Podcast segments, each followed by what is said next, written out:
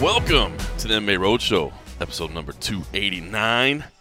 My name is John Morgan. Oscar Willis is with me from the World MMA Award nominated The Mac Life. And you know where we're at. We're still in Fight Island. And if you know we're at Fight Island, you know what that means. We're sitting at the office right here in Stills, frosty beverages in hand on a beautiful Thursday afternoon. And Oscar, I got to say, uh, of course, let me just throw I mean, Stills is the official home, the Fight Island home Yeah, of the yeah. MMA Roadshow.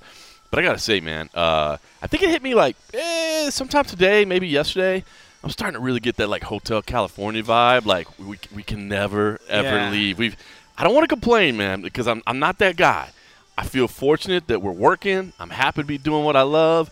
Uh, but you know, this is now coming up on six weeks in a relatively short period of time that we've been here in uh, Fight Island, Abu Dhabi. Of course, week three of the five-week stretch.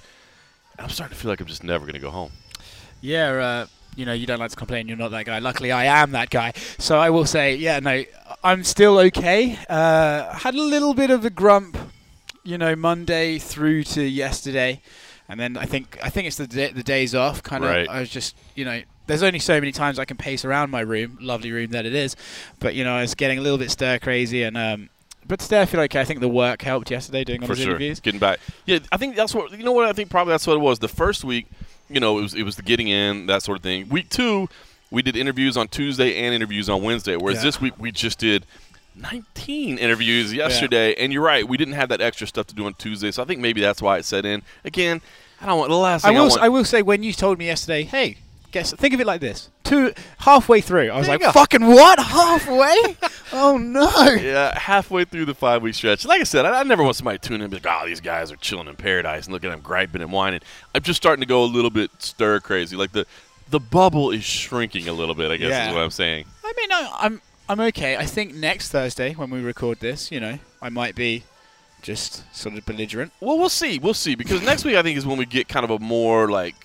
I mean, everybody's looking forward to that main event next week, Yeah, right? yeah. Not that there, were- not that this one's a bad one, but everybody's looking forward to that. That's a big one. And then, of course, then we go into the pay per view, and then and then we're home. So it's not that. I feel like we're in that crucial little middle ground right I, now. I did predict Monday of week three would be when I started to get and annoyed. pretty much nailed it. yeah. Pretty much nailed it. By the way, you've been uh, you've been staying pretty busy though, man. I talked to you, and you're you're going biking, and uh, man, you're I, I like it. You're you're finding something to do during the day.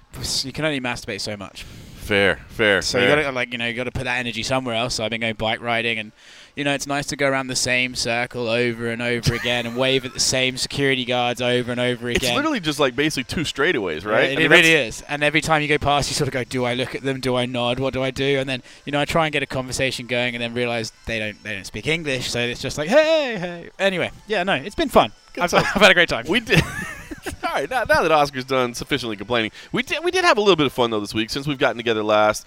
Uh, we did get to go jet skiing briefly on Monday, which Yes, was fun, did. getting out on the water, and uh, you know, it's kind of those kind of Monday afternoons are fun when you've got people that are coming to town that are just getting out of quarantine, uh, and you kind of get to see them as they're like sprinting for the beach so they can get out of their hotel room for a little bit. It's, it's kind of fun, hang out and, and talk to some old friends and that sort of thing. It's all right. got to watch the soccer on Sunday, in which they do a special here, ladies and gentlemen, where you pay what is it, thirty dollars? It's like 25, 26. Twenty-five dollars drink as much as you can in ninety minutes. Half By the way, included. that's right. We they say all all you all you want all you can drink, all you want. All you yeah, can. You know, yeah. we say all you can. We're, Yeah, yeah, we're basically it's a test to see how much we can get.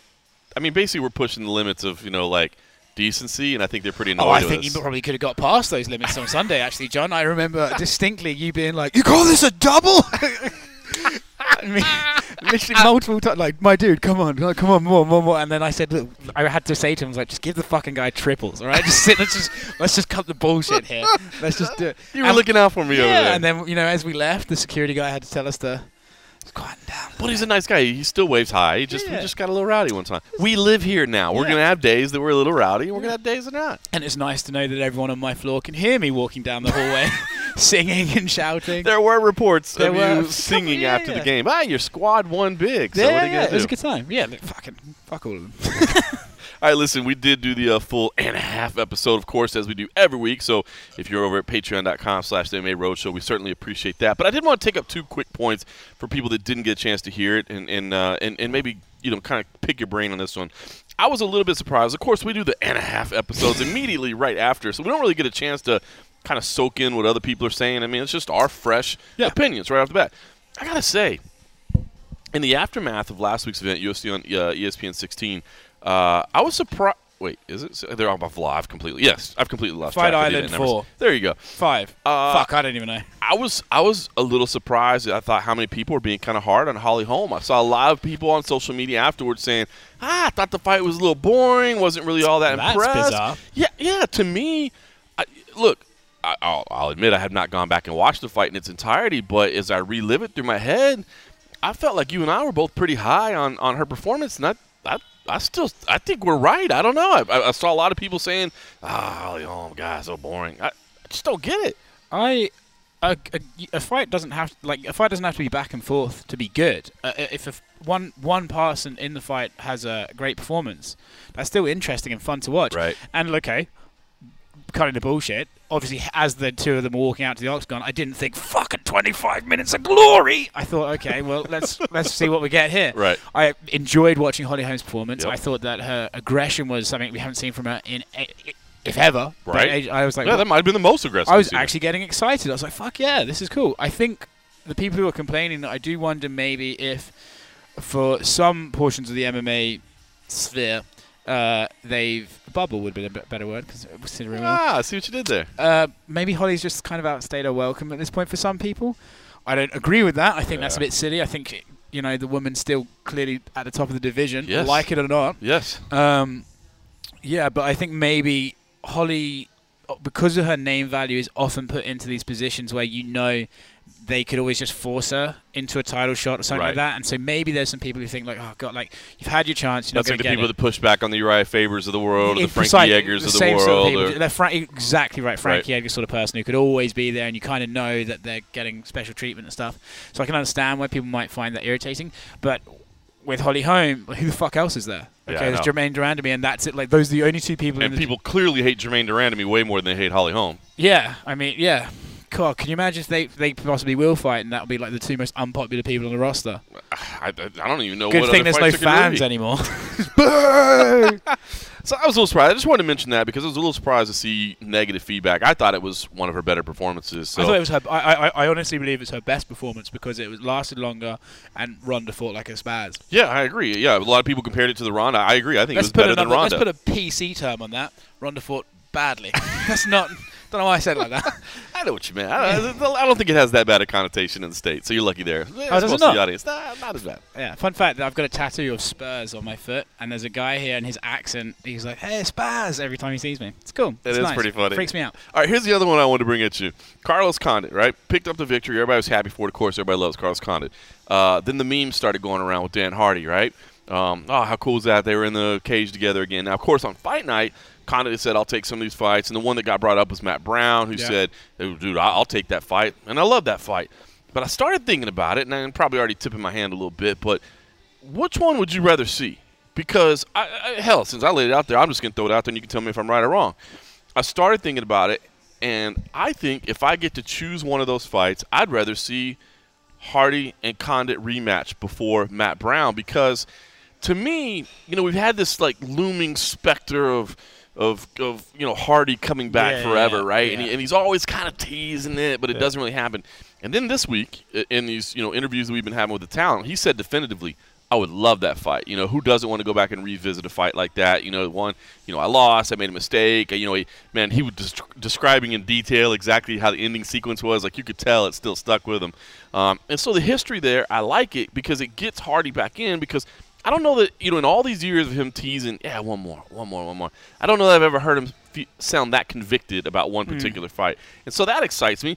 And the other thing is this: it doesn't mean that we don't get Condit Brown later. Like it wouldn't preclude that from That's true. happening down the road. And so, I, I think on the one hand, I think my immediate reaction was, "Ah, Browns, Browns, Browns more immediate right now." But then I started thinking about it. If this is what gets Hardy back for that one more that he's been wanting to do forever, and you, it was clear how passionate he was about it, I kind of I kind of like that one. And again, I, I don't think it stops. You know, uh, the the Brown fight happening from later down the road. It's funny because when you first started, I was like, oh, you know, I still think Brown. But then the more you spoke, I'm like, well, got good points. In fact, the three of them are very, very similar. It's like these old gunslingers, and probably throw probably throw Cerrone in there as well. There's like the same sort of Yeah, vibe of yep. all of them. You know, like violent guys who just, you know, got a couple more, or maybe that's about it. Yep. I like the Condit uh, Hardy fight, but I am going to stick and say I would prefer to watch the Matt the, the Brown fight because I just anticipate more blood and violence being in that one, like the both Sure. the, the close elbows both of them throw and stuff like that. And there is a history that it didn't happen. I think with Dan, it's like. the- Like so, for example, I'd, I'd probably rather see Dan Hardy versus Nick Diaz than Carlos Condit versus Nick Diaz. I think there's like there's fresher Yeah, yeah. there's fresher matchups for Yep. Dan Hardy to come back and do. But I understand if he's if it's truly he's just coming back for one, it would make sense to do the Condit one. If he's coming back to test it and see how he feels, I, I could see other fights working out better. I know that that as you were talking, I was thinking, man, the only bad side of that is, I mean, and I'm not trying to, you know, you know, you know pour water on the the flame here, but you know, uh, he, he, could look bad. Hardy could look bad. Hardy could look bad. Or what does it say about Condit? If a guy's been away for five years, comes back and beats you, then retires immediately after, it's Yeah. like, what do you do with him then? You know, I mean, True, of course, too. his his own legacy has him safe. You know? Sure. So that's when you do the Brown fight. But it's, I think we're all feeling quite nice that Carlos Condit won. And I just think let's let's. i the guy himself says he's not past his prime, which okay, Right. he said that. But it's uh, let's try and push. I don't I know. don't think I've ever heard anybody say, you know what, I'm just just a, just a hair past my prime. Fucking Cerrone says it all the time. what are you talking about? Cerrone's always like, "Ah, I'm an old man. Just got one more, two more left. I don't think he does sound like that, but but yeah. I, I, to be honest, both of them are spectacular fights. I, I think with Dan Hardy, similar to what I just said about Holly Holm, it's getting close to the time where people are a little bit bored of hearing about it and Right. they want to see it. I agree. I agree So with that. I think that's one thing that kind of had me leaning. I was like, well, he's Yes, all in on this one. If that's the case, then if he wants to do it, like then let's make it happen. Yeah, because it was always like, ah, just I, you know, it's got to be the right name. It's got to be the right yeah. situation. Not Mickey Gall. Right now, he's like, yeah, this is it. So yeah, I, I, we'll see what happens. Uh, he did say he's going to talk to UFC. He said he hasn't done it just yet, uh, but but we'll see how it plays out. All right, before we get to this week's card, I want to ask you one more thing. Obviously, it's stayed in the news uh, from the whole time we've been here. This Israel Adesanya versus Jon Jones rivalry. Yeah. It's starting to get uncomfortable to me. It's starting to get, and, and maybe I'm wrong here. Uh, uncomfortable is probably the wrong word. Like I'm, I'm- used to seeing a lot of things in this business, so I wouldn't say it's uncomfortable. at this point. Likewise. Yeah. I would just say maybe it's getting a little bit ridiculous to the point that I think, you know, the amount of talk that's going back and forth between them, the amount of tweets that are going back and forth between them, I feel like it's getting to the point where it's counterproductive and like I'm starting to just tune them out. Like now Yeah. I see them and I'm like, ah, been going over this all day, every day. Like, uh, what you know, what what happened now? And and you know, listen, hey, they're both they both got some sharp zingers one way or another. like, hey, that was a good one, buddy. That was like, but I feel like they're Most of which are to tell the other one that was shit. Mine was funny. yeah, Yeah. and I feel like I, I feel like maybe we're kind of out of material at this point, and, and maybe we could, you know, pull back a little. And hey, you know, let us all miss you a little bit. You know what I mean? Like I, I just, There's an art to it. I'm telling you, I feel like that's th- that's there is an art to it, man, and I feel like it, I want to get your take because maybe it's just me. I'm getting to a point now where I'm like, dude, first of all, there's no way they're fighting next. Yeah. There's no and and and wanted to ask UFC President Dana White about it, but haven't seen him in recent times. Um, hopefully we can ask him about later. But there's no way those two are fighting next. Now, do I believe they could be setting up a long play? Yeah. Yeah, for Yeah, sure, sure. man. I see the I see the steps to get there. The steps to get there better not include 18 months of this for every day because I can't take it anymore. Yeah, so for me, I think um, it's exciting, right? They're both they are they're both entertaining guys. They both do have some zingers, right? But I think when you have a Twitter war with someone, you even need to do it like two or three tweets each. No, that's not true. Like three tweets in total, Right. once every three days, or one day of bullshit, like loads, and Yeah, then yeah, and then no more. Right. They went from like Monday to Wednesday of just like da-da-da, and and in real time replying to each Yes. other without tagging each other. So Yes. it was like separate tweets. So it was just fucking up my timeline. And you know, we write articles. You know, the really terrible articles. We embed three tweets. You each. have to. I, I even stopped doing that. I was like, oh, no one cares That's anymore. it. I feel like we were getting to the point where, like, you know, it's, it's especially right now. It's funny because you know um, we're here in, in Fight Island. You know, we've got Simon Head in England. We've got uh, guys on the East Coast. We've got guys on the West Coast. So the junkie staff has has pretty much the globe covered in terms of like hours of the day.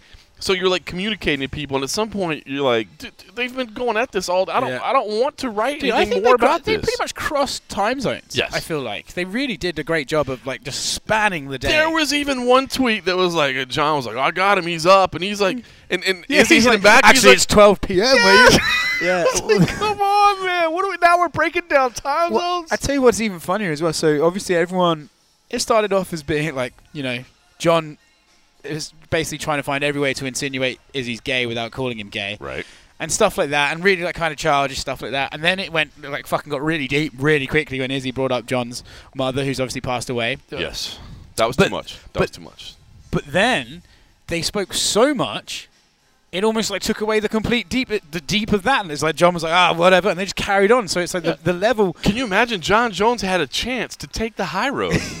Can you imagine that? Yeah. He could have taken the high road and say, ah, you've gone too far. Let's not talk anymore. I'm anymore. done with this discussion. Well, did I tell you, talk say about done with this discussion? How many times has John said, "I'm done with this guy. I'm not going to reply anymore," and then he always reply. Now that's fair enough. I bite on a lot of shit too, um, but yeah, it. You said it best. The, running out of material. So, I, to be fair, the last couple of days, I think there's been a lot less.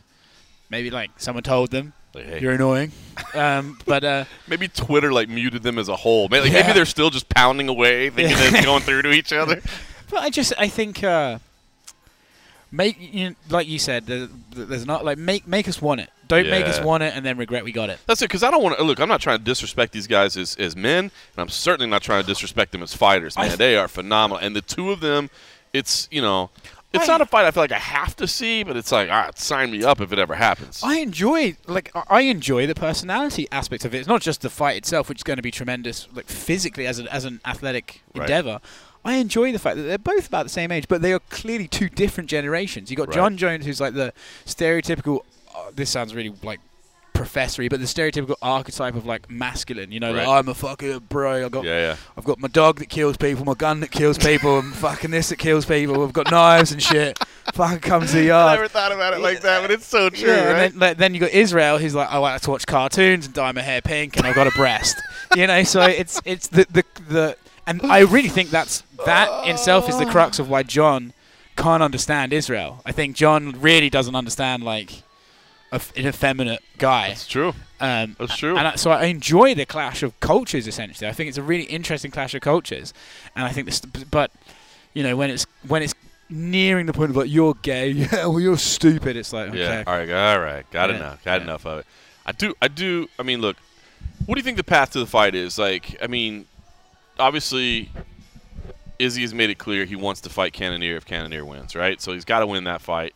And then I guess I, I think uh, was it was it Eugene Bareman did submission radio I think and he said like, didn't he lay the seeds kind of like maybe he'd go to 205 and then go to heavyweight was that was that or, it was it was no new seeds per se because they've Right. always been saying that Right. they he just Eugene just said that it doesn't really matter what John does. That Right. fight will be like so. If John loses three in a row, Izzy still wants to fight him. If John moves to heavyweight, Israel's fought at heavyweight and stuff like that. So right the the the wor- it's quite clear to me John wants to fight Israel now because it's going to make him more money than he's earned in a while. Yep. Although he's not champion anymore. No pay per view points maybe. But um, but it's clear that Israel's you're going to do it on my timeline. Now I think, and I said this I think last week, or maybe on the and a half episode I forget.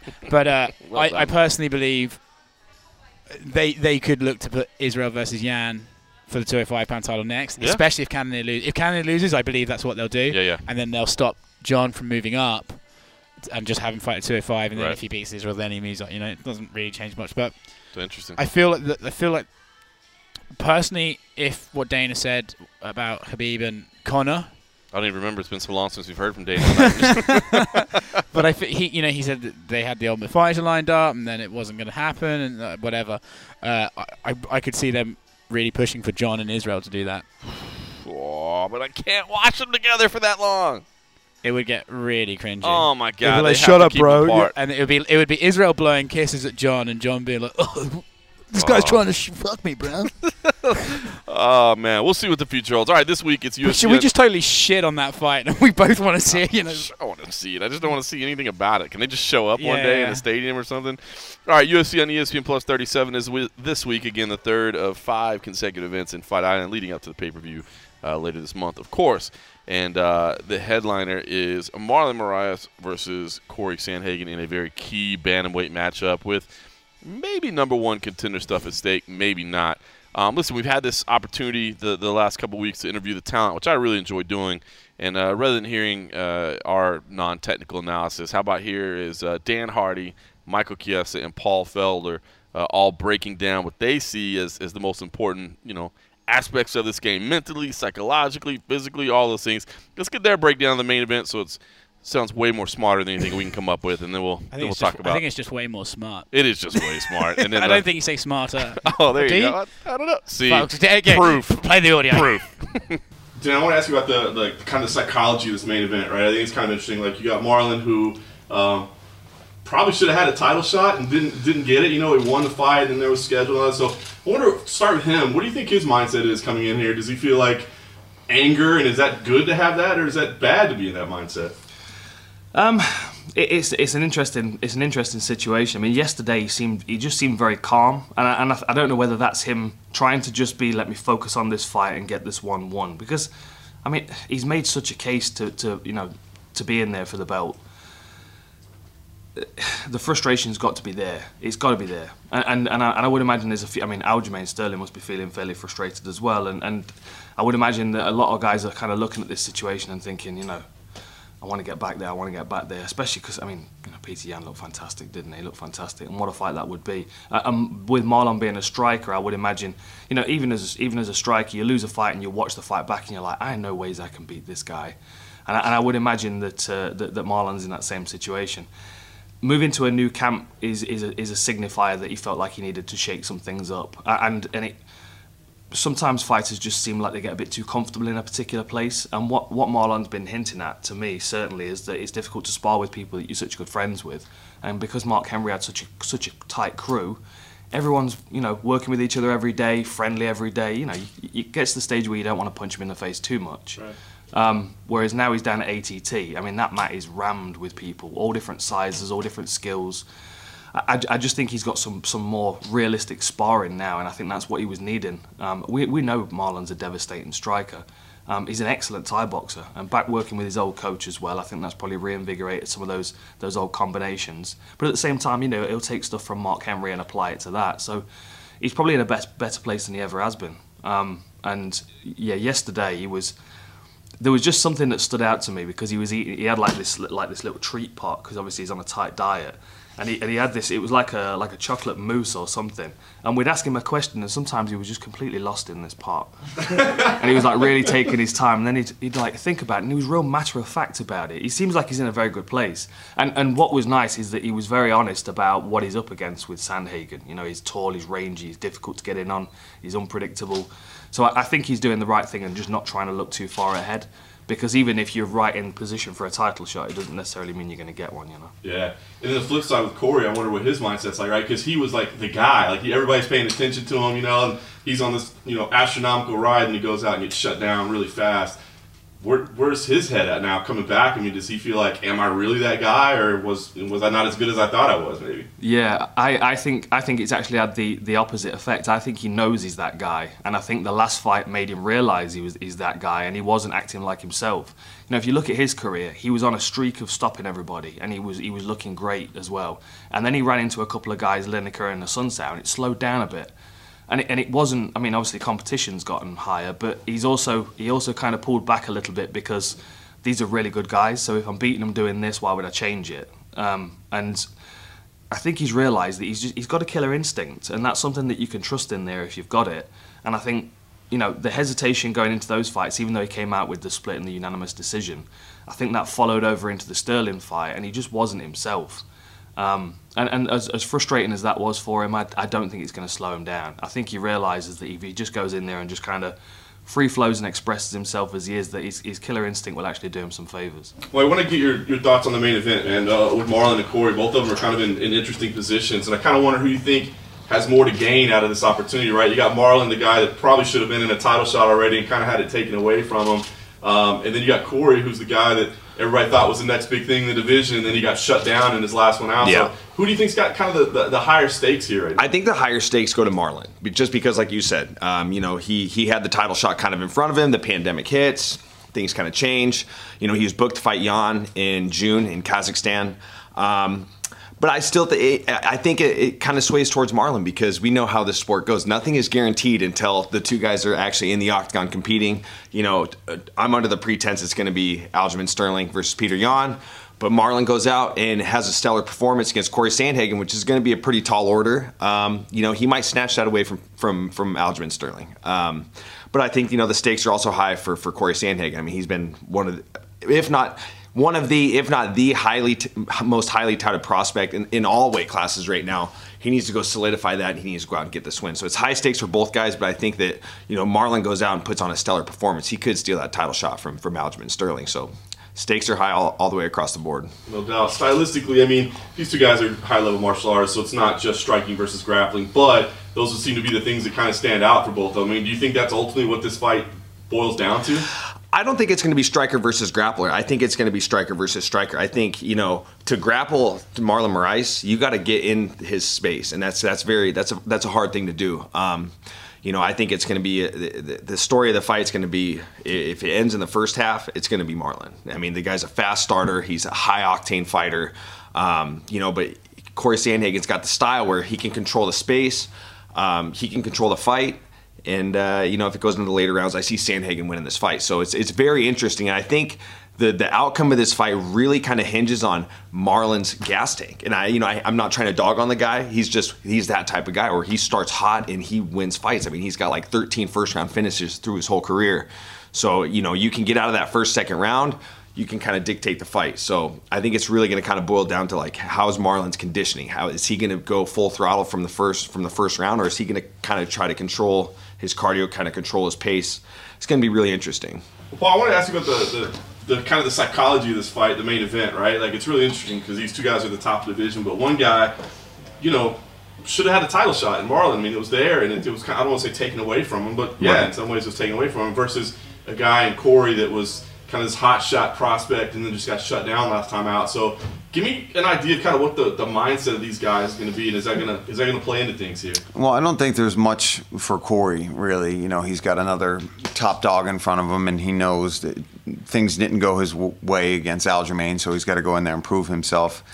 And I think, you know, that was kind of a slip up on his part. Uh, he underestimated him for one second, and he took advantage of it. But for Marlon, yeah, it's, it's a, you know, it's tough. He has proven himself and was right there. Potentially should have been slipping into that um, that title shot, but it, it didn't work out. And we talked to him in fighter meetings, and he seems really positive. You know, he respects Jose Aldo and and he's a legend. And he felt like you know for him to have that opportunity to go in there, maybe claim another title. uh, So he doesn't really seem to be too bothered by it, which is good. So as far as his mindset coming into this fight, I think he knows that he's one fight away from potentially being right back into that picture. Yeah, on paper it looks like it should be fun, right? And both guys are pretty exciting. Yeah. Where where do you look at like what's the aspect of the game that you think is going to be the most key in figuring out who wins this fight?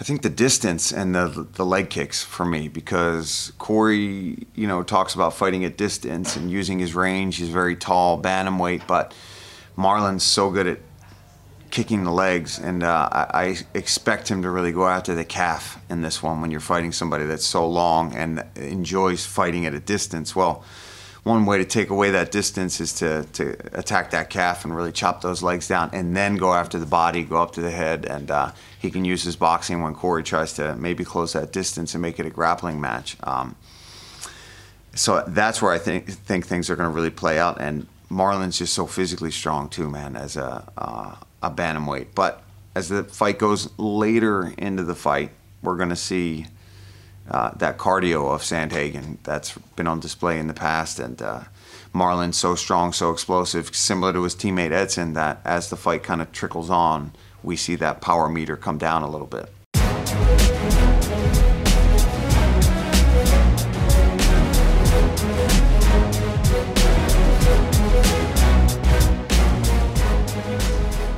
Right, so there you go. The, the experts breaking it down. So let's talk about this. The main event is a very very relevant main event. I understand maybe not the two biggest stars. But if you're a hardcore, I mean, this this matters, and it matters in the division. So let's start with Marlon. Marlon Moraes. I have been a fan of Marlon Moraes since his World Series days. Man, the dude is fun. Um, he's not a big star. There's no question about it. And I think part of it is just, I mean, he's like super nice, and he's just Yeah. never going to say anything bad about anybody. I can't see anybody wouldn't like his fighting style. I mean, dude, this dude's a so exciting. savage on the feet, right? yeah. Got grappling skills as well. Um, He nearly beat Cejudo for the title. yes, he did. Yes, he did. Now, obviously, kind of things went south very quickly, Yeah. but man, he was he was close to doing that. So Marlon Moraes is a great fighter. Um, and, and, and you know we talked a little bit about with those guys about the psychology of it. Even him, as nice as he is, I gotta think he's got a little bit of a chip on his shoulder because, I mean, I will say him. He should. He should. I'll, there, that's probably a better way to say it. Now, I'll give him credit. He, is nice and he is respectful. And I was impressed at, um, honestly, it seemed like everybody in the division. When Aldo got the title shot, I thought it was amazing because hardly, like, anybody that could have taken, like, a shot at him, I mean, even guys like Aljamain were like, "That's a legend, dude. Let him go fight for the title. And Marlon was certainly one of those guys, right? But then the pandemic happens and everything's shifting around and all that. And the UFC hasn't booked Sterling versus Yan yet, which you would expect to happen. So, I mean, uh, what do you th- like? Could Marlon, co- if Marlon comes in here has some spectacular knockout, Hundred percent, man. could he jump to the front? You you've been in this longer than anyone, Yeah. dude. You know when the writing's on the wall. Yes. And I think I think if fans like pay enough attention, like the writing's on the wall. I saw I've, I've seen Aljamain tweeting that he's preparing for December. He hopes it's Mm-hmm. in December. And I, I but I but I saw the magic words from him. I think on his Twitter account he's like, "Oh, you know, we've got to get the money right." Well, what's their fucking number one play that they do to everyone? Let alone a guy that clearly they have, for whatever reason, you and I have spoken about this before, they have some issue with promotion. Guys, I don't know what to tell you. Aljamain didn't want to fight. Yeah. Just Aljamain didn't want to Ma- fight. Marlon's going to come out here, and if he fuck, I I really believe if Marlon wins by a stoppage, he will cut in front of LJ. I really think that. I, and I like Marlon a lot. And listen, Which, which by the way, would be bullshit. Just th- well, that's what I was going to say. Is on the one hand, you could go, well, hold on. He technically won the fight the last time out against Aldo, and Aldo got a title shot off a loss. Now, you know, so you, uh, very controversial to say the least. Again, a Listen, legend. Marlon beat Marlon beat Aldo. Yeah, you and know- hey, let's not forget what he did to Aljamain Sterling. right? How quick can they turn that around, dude? Oh, you just you just wrote the other half of it. I mean, we are we just wrote the whole thing. You see what's going to happen. I actually, I, I, I, uh, um, I would really hate to see that to Aljo because I feel like the guy's done enough, and I feel, Yes. and I feel like him and Peter Yan, you know, they've been this young up and coming guys that have they've been the two dogs looking through the fence at each other. Let's do it, you know. I, I just. I don't know. I, I, I just, we're, look- on the we're wall looking at right? each other Like, like, fuck, dude. You just know what's coming down the tracks. Aljo, get the contract signed now. Bro. yeah, take that- Get the contract signed before. pay, Sa- yeah. yeah. Call him up today. Call him up tomorrow. Because even I saw Peter Yan tweeting. I heard there's other news or something like that, right? Yeah, yeah, yeah. In, in his fluent English, as we know, Yeah, very strong. But I saw him saying, "Oh, I heard there was other plans, and you should be worried or something." I know English is a second language, but I believe the direct quote. Perhaps there were some contra- contractual obligations that were not met in certain. No, no, yeah, Yeah, yeah. I agree. But uh, I, I, th- I think, I think the guys listening to this podcast, you just sometimes you can just see, as as as a, a very fa- a nice man in New York once said, you can see the fuckery coming. That's great. Yeah, so I mean, if you're Aljamain Sterling, you're sitting back right now praying for Cory Sandhagen, right? I, I it's tough, right? Because fighters have that ridiculous confidence in themselves, and I, I believe Aljo probably thinks. I've spoken to Aljo Sure. on a couple of occasions, Yeah, and, yeah. and, Now he's a Vegas guy. yeah, I don't think he. I don't think. Um, I don't think he thinks he's Dana White's best friend. I don't think he, they have animosity or anything, but I think he's aware that he could have probably got a title shot earlier than he has. I think he was concerned at one point that maybe, like you know, Frankie could have slept in there if, if Frankie won really impressively Sure. or something like that. Which I, Another as, legend. as we said about Holly Holm, that's probably always a verifiable fear. You know that a legend can come in and, take it. But I, I, from judging by Aljo's tweets, he's not mentioned anything about this fight. He seems pretty sure he's going to get the title shot, um, which is actually interesting because they've got a lot of titles that could be in December. There's a Yeah, few man. titles that Yeah, like, there is. They clearly like Even though it seems like welterweight's pushed back, we got you know heavy, bantamweight, heavyweight, heavyweight. f- f- women's strawweight. All right, let's talk about the flip side of it real quick before we talk about kind of the, the technical breakdown. Cory Sandhagen, I'm still high on Cory Sandhagen. The last fight did not certainly did not go his way, and I think that was an embarrassing moment for it. I think Cory's been awesome in the way he's talked about it and just owned up to basically. And, and I love the fact he said, "Look, I'm not trying to make excuses, but I was so calm that night." And I thought that was a good thing, and I suddenly realized it's not. I need to be intense. I need to be on edge, um, and I need to change that. Um, now, here's the thing with Cory that I'm not not worried about, but it does make me think. And you know, you heard some of the guys talking about there that uh, look, he the guy sounds when you talk to Cory very self confident, very you know strong in his belief of himself, and rightfully so because I think he's incredibly talented. But there's got to be that little bit of doubt in the back of his mind, like, oh my God, was I?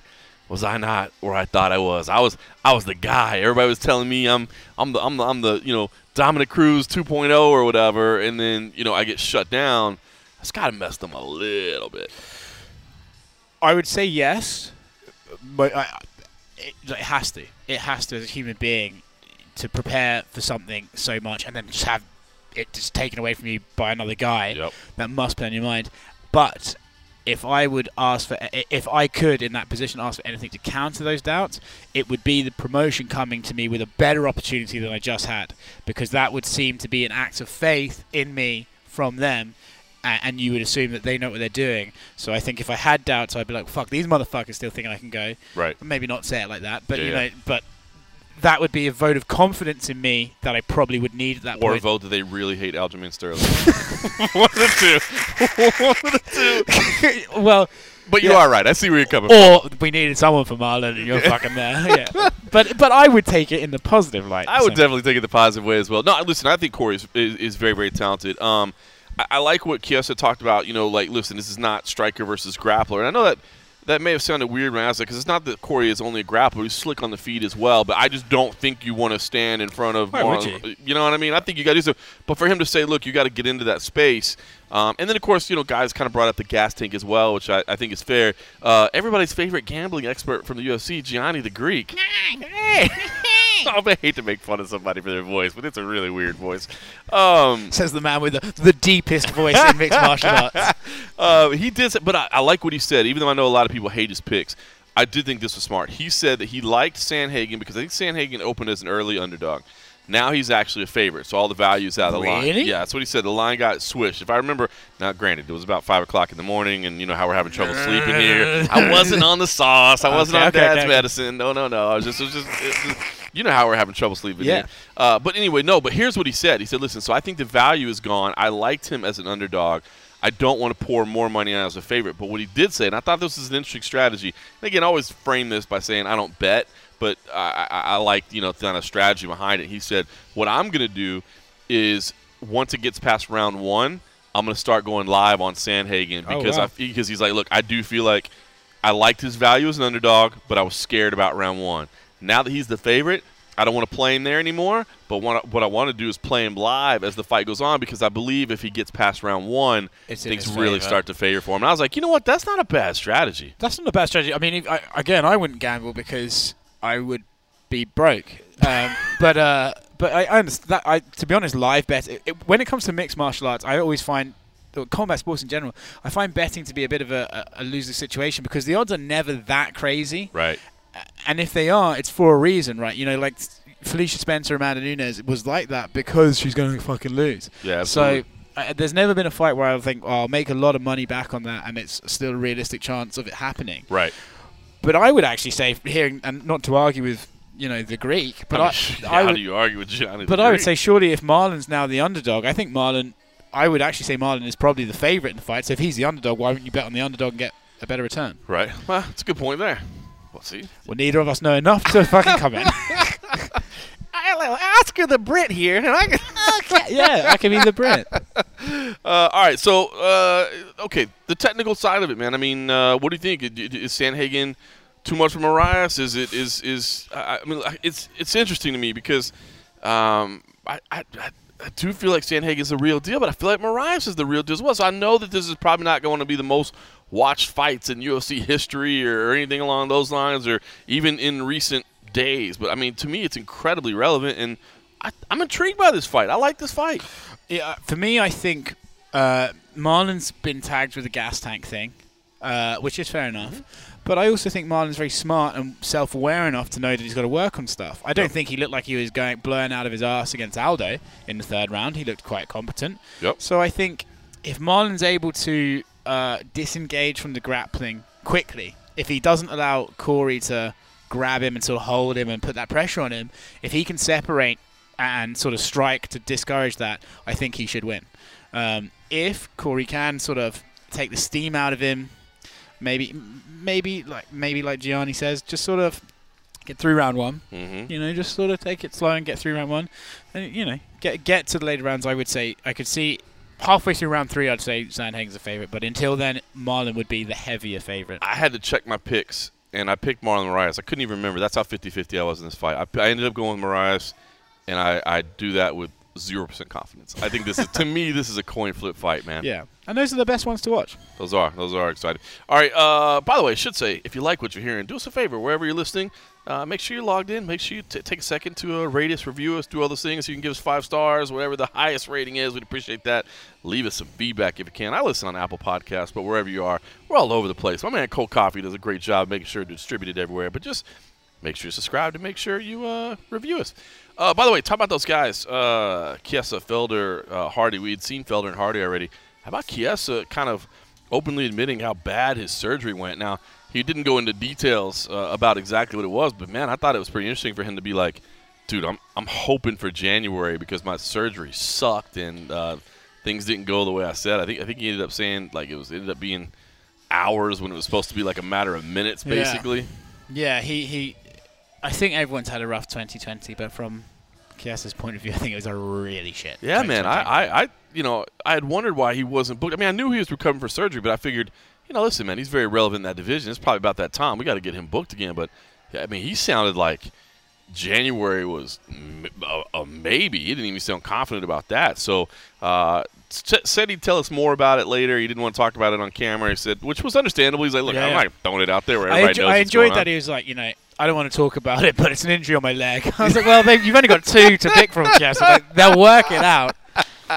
Hey, you got a 50-50 shot. Well, you Yeah. went for the wrong one, you dummy. Yeah, d- yeah. But anyway, yes, I um, I like that stuff. I like you know self awareness, honesty at the same time. It's cool. I do too. You know, Chiesa did take a lot of blowback. I've seen a little bit online for his comments. And here's an interesting debate too, because he's dead right, but I think fans don't like hearing it. When he said, you know, the Hamzat Chimaev fight, it's not worth it for me right now, and I understand why these other people don't want to take it because Hamzat, as big of a star as he is right now in terms of just immediate star, in terms of like the fire behind him right now, it's big, but he doesn't have a number next to his name yet. He's not a proven commodity, and if you beat him, people are just going to say the dude wasn't as good as he was to begin with. Where, where did you stand on that? Because I thought what what what what Chiesa was saying, which was basically, man, look, this is business. It's sport, it's entertainment, it's competition, but it's business too. And the smart business play right now is to not fight this guy until he has a little more skins on the wall, right? Where he's got a little bit more uh, in the bank in terms of where he stands. I mean, everybody's popular right now. He's one of the most Googled guys, one of the most searched guys, but is he one of the most respected guys? No. And if you beat him, all of a sudden you beat a guy that wasn't that good to begin with. Fair, but I did see some blowback as well. So I think it's circumstantial. I think it depends on the fighter in question, right? So for example, I think if Stephen Wonderboy Thompson beat Hamzat, I don't know if it does that much for Stephen Thompson. But then at the same point, if Leon Edwards beat Hamzat, everyone's always saying there's no interest in Leon.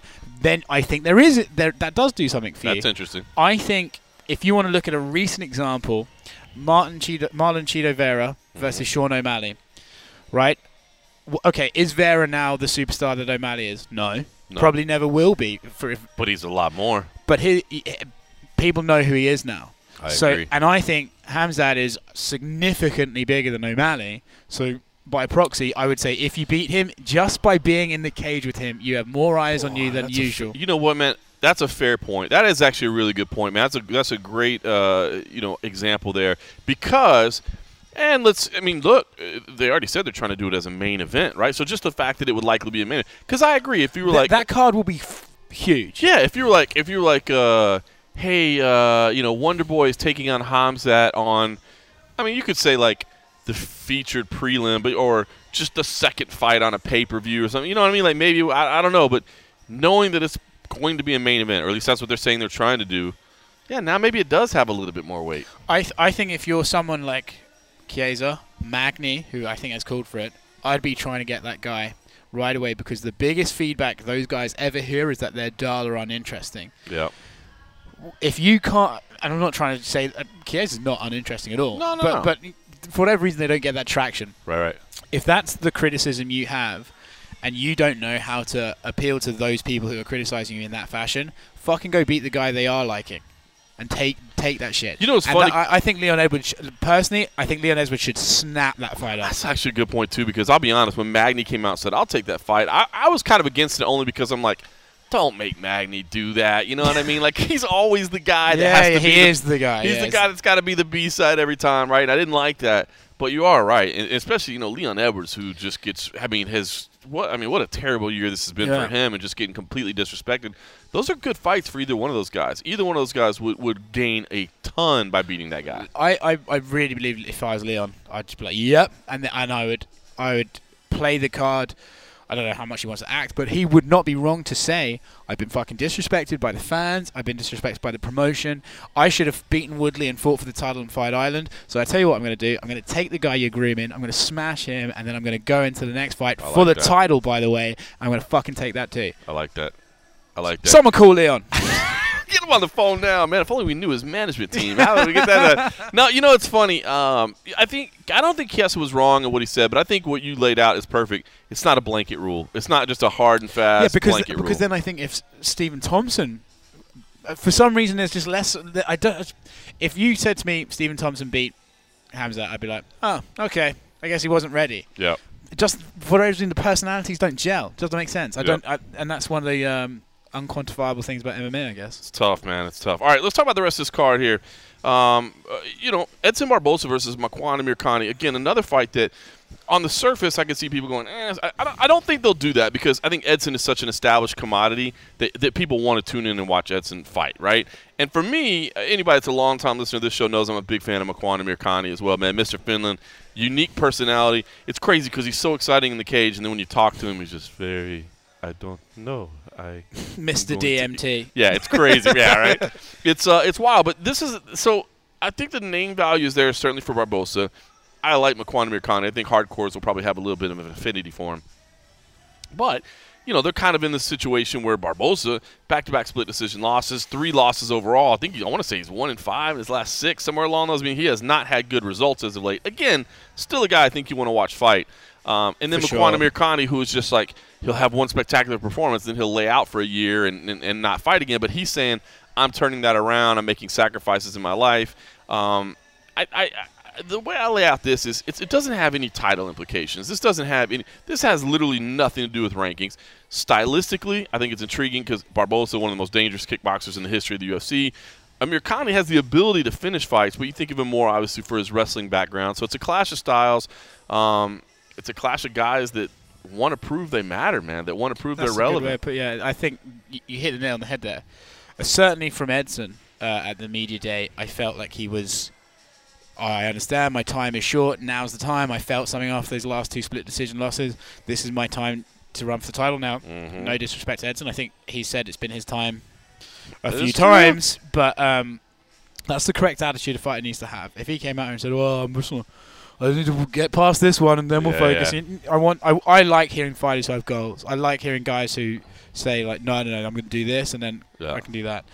Um, but I think you hit the nail on the head, man. They got to got to prove they matter, Yeah. um, which is actually always a very risky place for a fighter to be, right? Because then if you lose, Like- Does that mean you don't? don't matter. Right? So Edson Barbosa, I didn't realize. I think he's ranked number 14.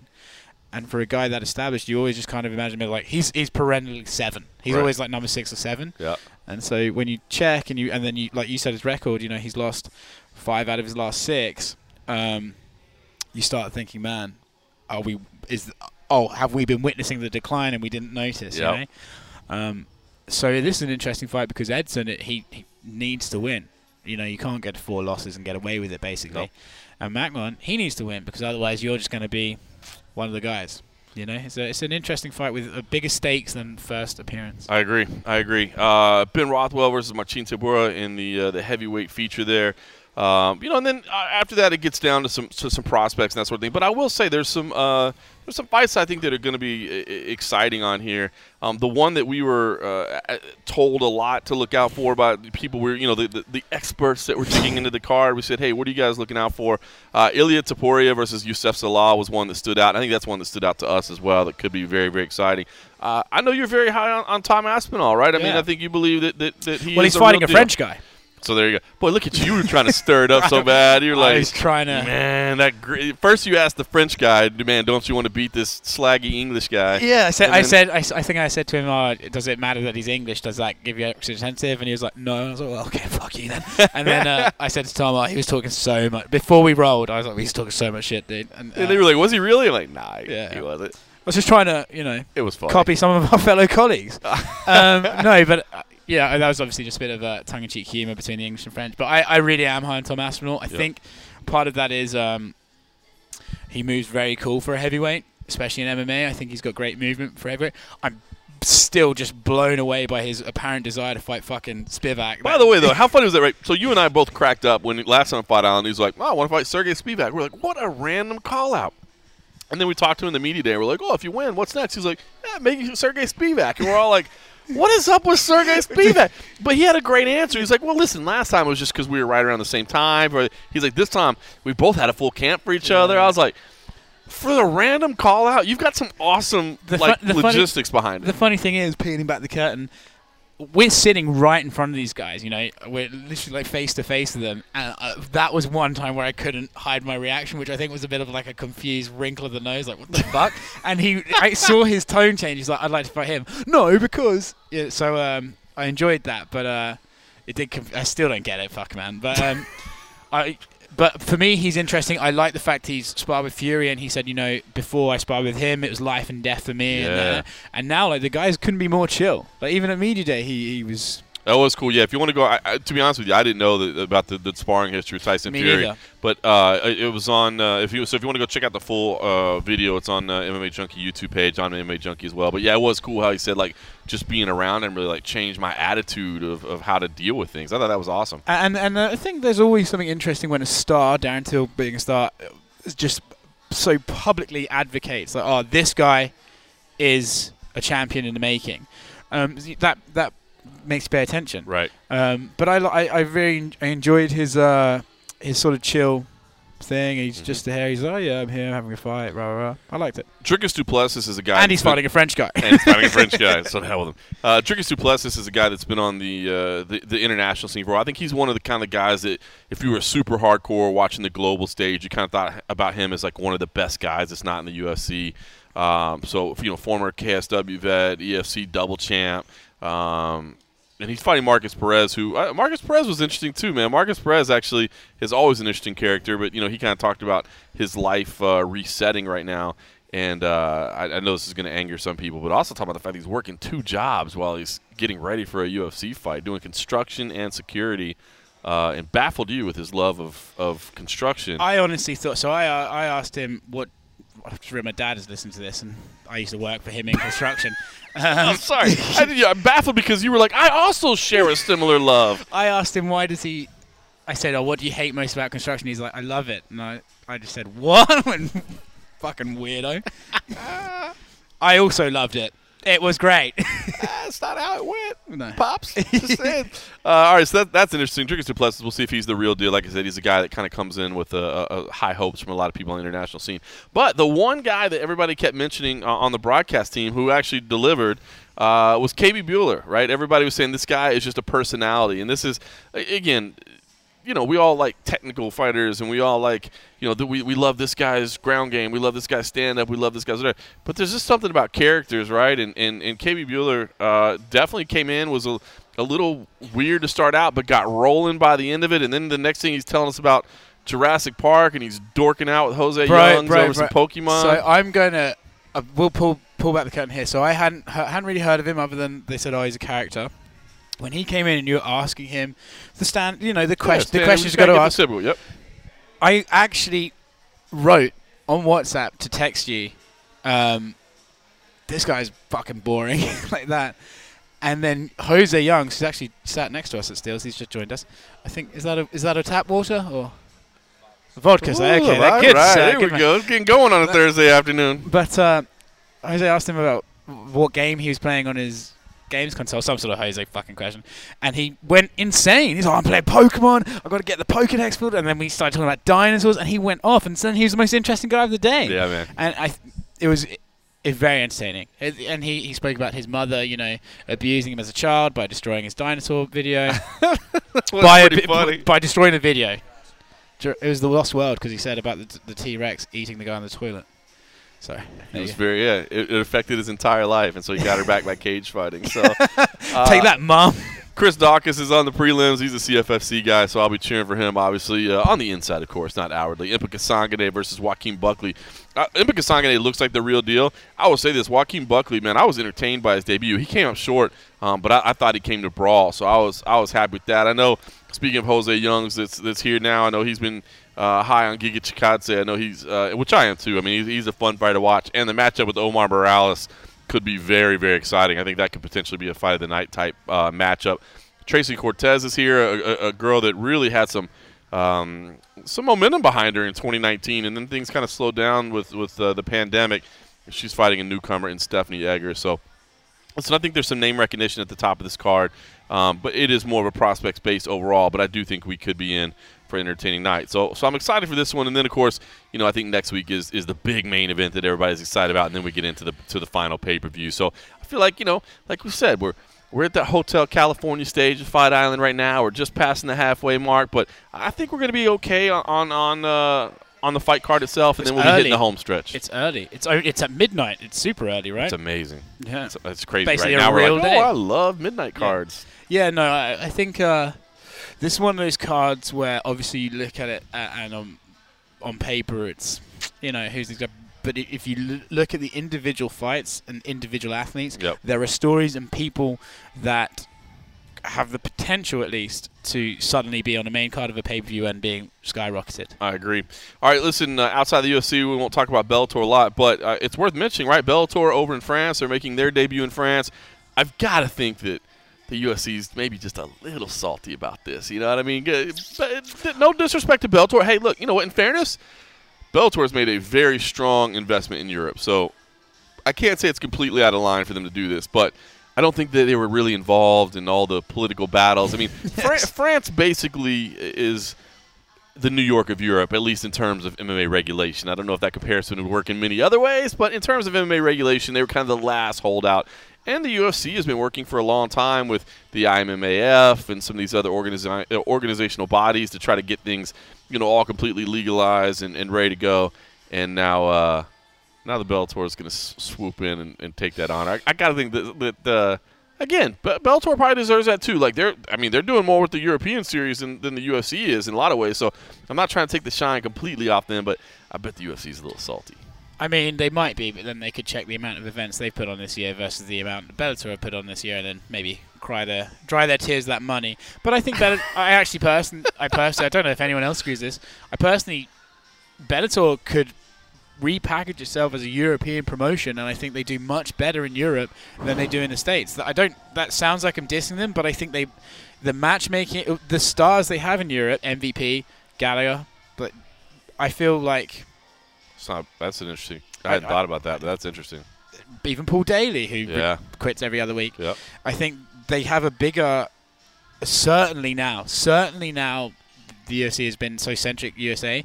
I feel Bellator have a larger, larger hold on Europe than the UFC. I will say this: I think they're. I was a little surprised at the fights that they're going with here. So they, they and here's the other thing: they're doing that thing where they divide it into two events, and then it gets kind of confusing about what. This is man, Bellator, fucking one step forward. You know, so they they're on BBC now, and then that's fantastic. And then you just know that something insane is going to happen on fight night, and I don't know. Cheick Kongo versus Timothy Johnson is one of your main events. Now that makes sense. Cheick Kongo, the longtime Frenchman, uh, I understand that. You know, so I, I get that. But then you've got so that's Bellator Europe 10. Then you've also got Bellator 248, which is MVP Michael Page versus Ross Houston. I do not understand this fight at all. Ross Houston is a uh, is a good fighter, man. He the, the he's, he's he's nobody to just he's not a scrub. He's not a can. But there's no way anybody in the U.S. audience, unless they're the hardest of hardcore, knows who Ross Houston is. MVP, meanwhile, is one of your stars. Are you suggesting they're putting MVP up against a random guy? Well, I'm saying that the random guy has a chance to win, but nobody knows that. I am- I, I'm not saying he will win. I'm not saying he should win, but what I'm saying is he's a better fighter than I think random guy would, would suggest. But yeah, in terms of in terms of public awareness, he's absolutely a random guy. So now what happens? Ross Houston comes out and beats Michael Page. Wow, okay, amazing result. And you go, oh, who's that random guy that beat Michael Page? Now, Michael Page starches Ross Houston. You go, well, of course he did. That guy's a can. Yeah. So that, ah, just a little maddening. I, I find I, I, I like Bellator. I, I I believe MMA needs competition, but I would respectfully say that their matchmaking uh, has often left me uh, a little bit more than perplexed. And this is one example of that. You know, MVP, the the booking of MVP's career has been odd to me. Yeah. And for a moment, that's for, for a moment, it looked like we were getting on track. He was in the tournament, all that good stuff. Had the worst fight in the world with Daly, but at least he was getting booked against names. And now they're just back to the old routine. Just, Yeah. It's almost like they've uh, accepted the fact that it does more for them in terms of clicks and views to have him do something crazy and knock out a randomer than actually have him in competitive fights. It's better for them to just have the replay of him kicking some fucker in the head I agree. than it does to have him in competitive fights. And I just I don't want that. Weird situation. All right, by the way, uh, on the And it's in France, so joking. the bias is out there. By the way, check this out, man. I know that we've been through a slow time uh, in MMA, but check this out this weekend. One championship in Singapore, Bellator in France, KSW, of course, in Poland. We're here in Abu Dhabi. Strong little international weekend, man. There's a lot of it's starting to starting to fill back up a little bit, man. We're starting to get this thing going again. I like jinxing things too, John. Fair enough. Let's move on. uh, we did, by the way, get our first uh, little taste of uh, of Michael Chandler, right? Over this past week, man. We got he had like a, a press conference. Now he's been going out on social media. I say press conference. He did a, a virtual media call, and now I saw uh, what earlier today he's going out on on on Twitter, uh, kind of going at Tony, Tony- Ferguson. I tell you what, I saw a clip from um, Anatomy of a Fight or Right, right, right. And I, I, I'll be honest with you, I've, I've seen Michael Chandler's fights a lot. I haven't seen him as a person very much. I've seen him, you know, talk about God and stuff at the post fight, but I haven't seen his personality very much. And they had a clip of him telling Kamaru Usman for about five minutes that Mike Perry went to a private school, graduated with a 4.1 GPA, and was actually a genius, and did it with a complete dry, straight face. And it was very, very funny. You just sold him out, huh? Yeah, he was, he was oh, he, that's He was like, he's like, yeah, you know, he had the mohawk, the tie, you know, he, he's like, what did he study? Liberal arts, like stuff like that. And it was see that. genius. I thought that's so funny. I love that sort of like dry sense of humor. I didn't know that about him. If he comes in like that, and, and similar to poking to- fun at Tony, I, that would be cool. That's how you need to come in, by the way. Yeah, no, that's what I, I kind of want to mention is that I think that I think Michael Chandler is going to thrive this fight. Now, now he's got to come in and fight some absolute monsters, and we'll see how that holds up. But if he can come in with a little bit of this swagger, which I believe I, I've been around him enough, I think the thing is like a, a in Bellator, I think he felt like the brand was on his back. So I think he was always a little bit. Let's be let's be careful how far we go. Let's represent Yeah. the Bellator brand well. The other thing is too is, and again, no disrespect to Bellator, but he doesn't have the depth of competition to poke fun at. You know what I mean? Like him and him and Pitbull can only go back and forth at each other so many times, Yes. where you're like, and and they do. You know what I mean? But but it's the same thing. You know, you start getting into you start getting into that John, that Jon Jones and Izzy territory. We're like, we got it. Yeah. You don't like him. They're putting each other on speed dial eventually. You're gonna knock out his brother. I oh, got it, got it, got it. Yeah. Same thing. Um, but dude, I mean, with a fresh roster of of studs on the other side of the cage that you can kind of poke fun at a little bit, and you and people who will poke fun back. Yeah, Dan Hook. Dan Hooker will be great. oh, great that'll be adversary. great. You got Dustin Poirier, I think, would be pretty cool. I think Tony already made it clear that he would talk a gang of shit. Yep. Probably none of it intelligible, but certainly a lot. Yeah, we don't. Nobody knows what it means except for him, but it'll be there. Yeah, yeah. I mean, hell, there's an Irish guy who's pretty good at saying a few words every now and again. Not that I think that was going to happen anytime have to look soon. But uh, I'm excited for Chandler to come in, but I do have uh, an asterisk of I need to see that first fight first because Right. there there is a step up in competition between Bellator and the UFC, and in the lightweight division, So tough. quite a large step up. So tough, man.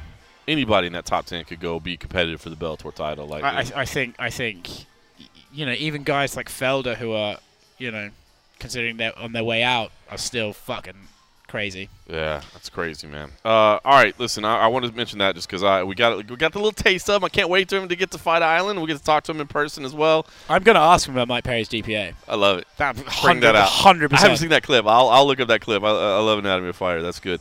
Uh, all right, real quick ones. Uh, I want to give a shout out to Brendan Fitzgerald, uh, UFC announcer. He had me on his show, uh, Fitz Nation. It's been relaunched. It used to be Fitz and the Fighter, but he took a little break.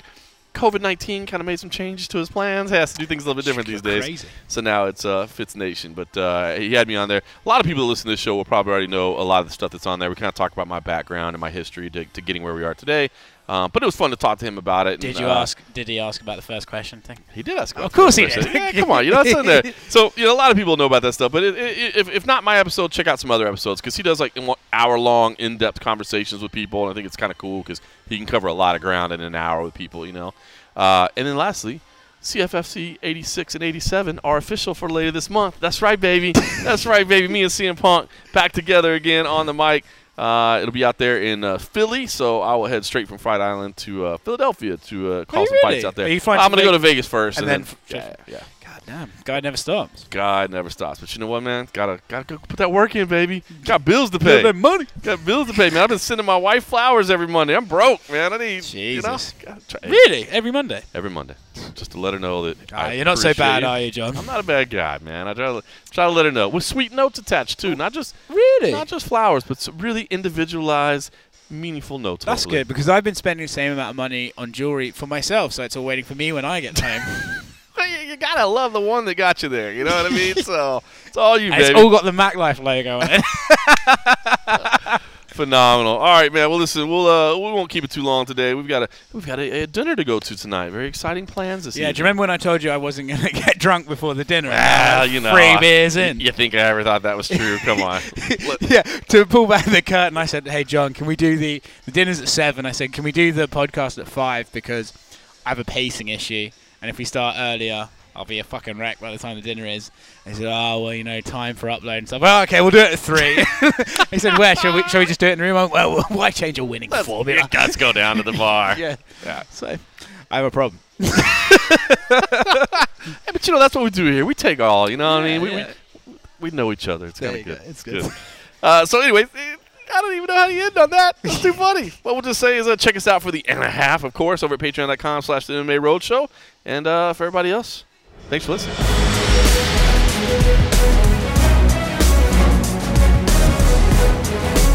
Thank you.